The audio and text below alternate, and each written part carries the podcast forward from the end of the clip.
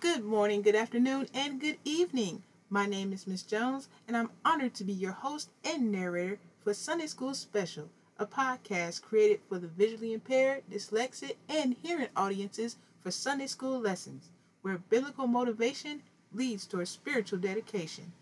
Today's episode is a daily reading leading up to Sunday's lesson, which is titled Samson Against the Philistines for June 28th, 2020. This plan is from the Bible Expositor and Illuminator. The reading for today is titled Samson's Calling and Birth, which will be coming from Judges 13 chapter, 1st to the 24th verses. And I will be reading from the New Application Study Bible, New International Version. Again, the Israelites did evil in the eyes of the Lord. So the Lord delivered them into the hands of the Philistines for forty years. A certain man of Zorah, named Manoah, from the clan of the Danites, had a wife who was childless, unable to give birth. The angel of the Lord appeared to her and said, You are barren and childless, but you are going to become pregnant and give birth to a son.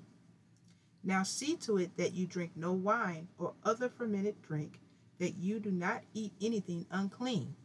You will become pregnant and have a son whose head is never to be touched by a razor, because the boy is to be a Nazarite, dedicated to God from the womb. He will take the lead in delivering Israel from the hands of the Philistines. Then the woman went to her husband and told him, A man of God came to me. He looked like an angel of God, very awesome. I didn't ask him where he came from, and he didn't tell me his name. But he said to me, You will become pregnant and have a son. Now then, drink no wine or other fermented drink, and do not eat anything unclean, because the boy will be a Nazarite of God from the womb until the day of his death. Then Manoah prayed to the Lord, Pardon your servant, Lord. I beg you to let the man of God you sent to us come again to teach us how to bring up the boy who is to be born. God heard Manoah and the angel of God came again to the woman while she was out in the field. But her husband Manoah was not with her. The woman hurried to tell her husband, He's here, the man who appeared to me the other day. Manoah got up and followed his wife. When he came to the man, he said, Are you the man who talked to my wife? I am, he said. So Manoah asked him, When your words are fulfilled, what is to be the rule that governs the boy's life and work? The angel of the Lord answered, Your wife must do all that I have told her. She must not eat anything that comes from the grapevine, nor drink any wine or other fermented drink, nor eat anything unclean. She must do everything I have commanded her. Manoah said to the angel of the Lord, We would like you to stay until we prepare a young goat for you. The angel of the Lord replied, Even though you detain me, I will not eat any of your food. But if you prepare a burnt offering, offer it to the Lord.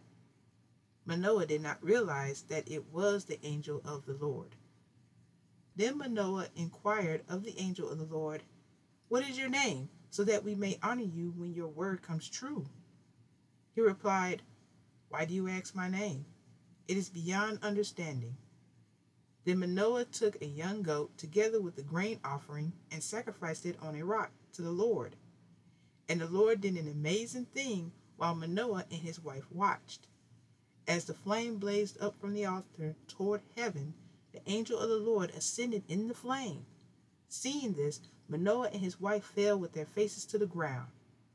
When the angel of the Lord did not show himself again to Manoah and his wife, Manoah realized that it was the angel of the Lord. We are doomed to die, he said to his wife. We have seen God.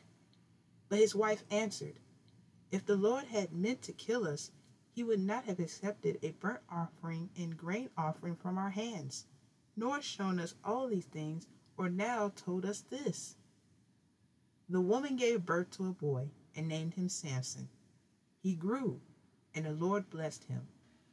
I have read to you Judges 13th chapter, 1st to the 24th verses. May the Lord add blessing to the readers, the hearers, and the doers of this his holy word. I will now read additional information in the Life Application Study Bible footnotes from the scripture that was just read. The Philistines lived on the west side of Canaan along the Mediterranean seacoast. From Samson's day until the time of David, they were the major enemy force in the land and a constant threat to Israel. The Philistines were fierce warriors. They had the advantage over Israel in numbers, tactical expertise, and technology.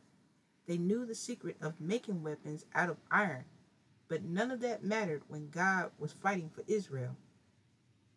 Once again, the cycle of sin, judgment, and repentance began.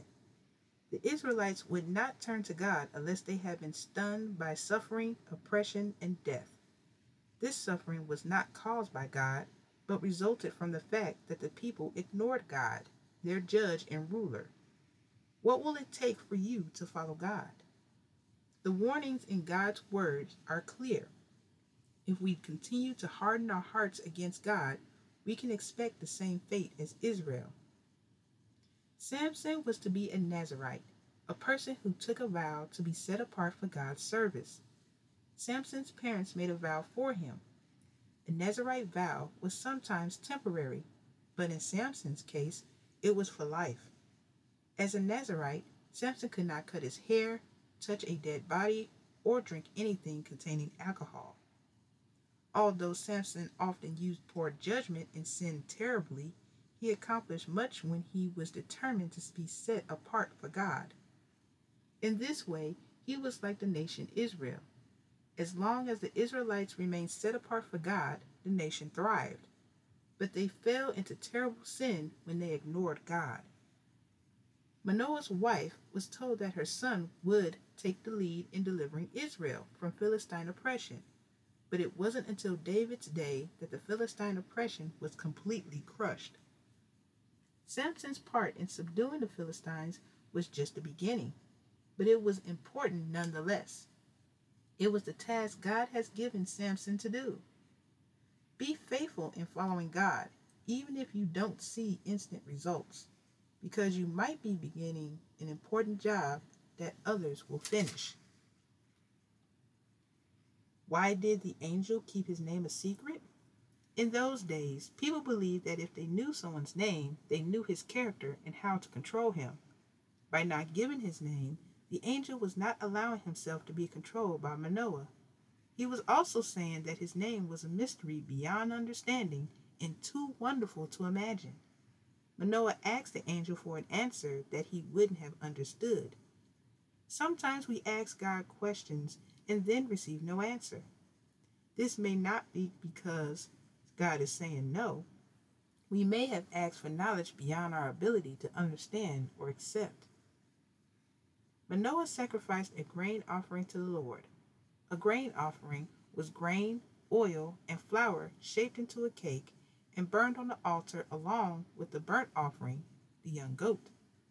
The grain offering described in Leviticus' second chapter was offered to God as a sign of honor, respect, and worship. It was an acknowledgement that because the Israelites' food came from God, they owed their lives to Him. With the grain offering, Manoah showed his desire to serve God and demonstrated his respect.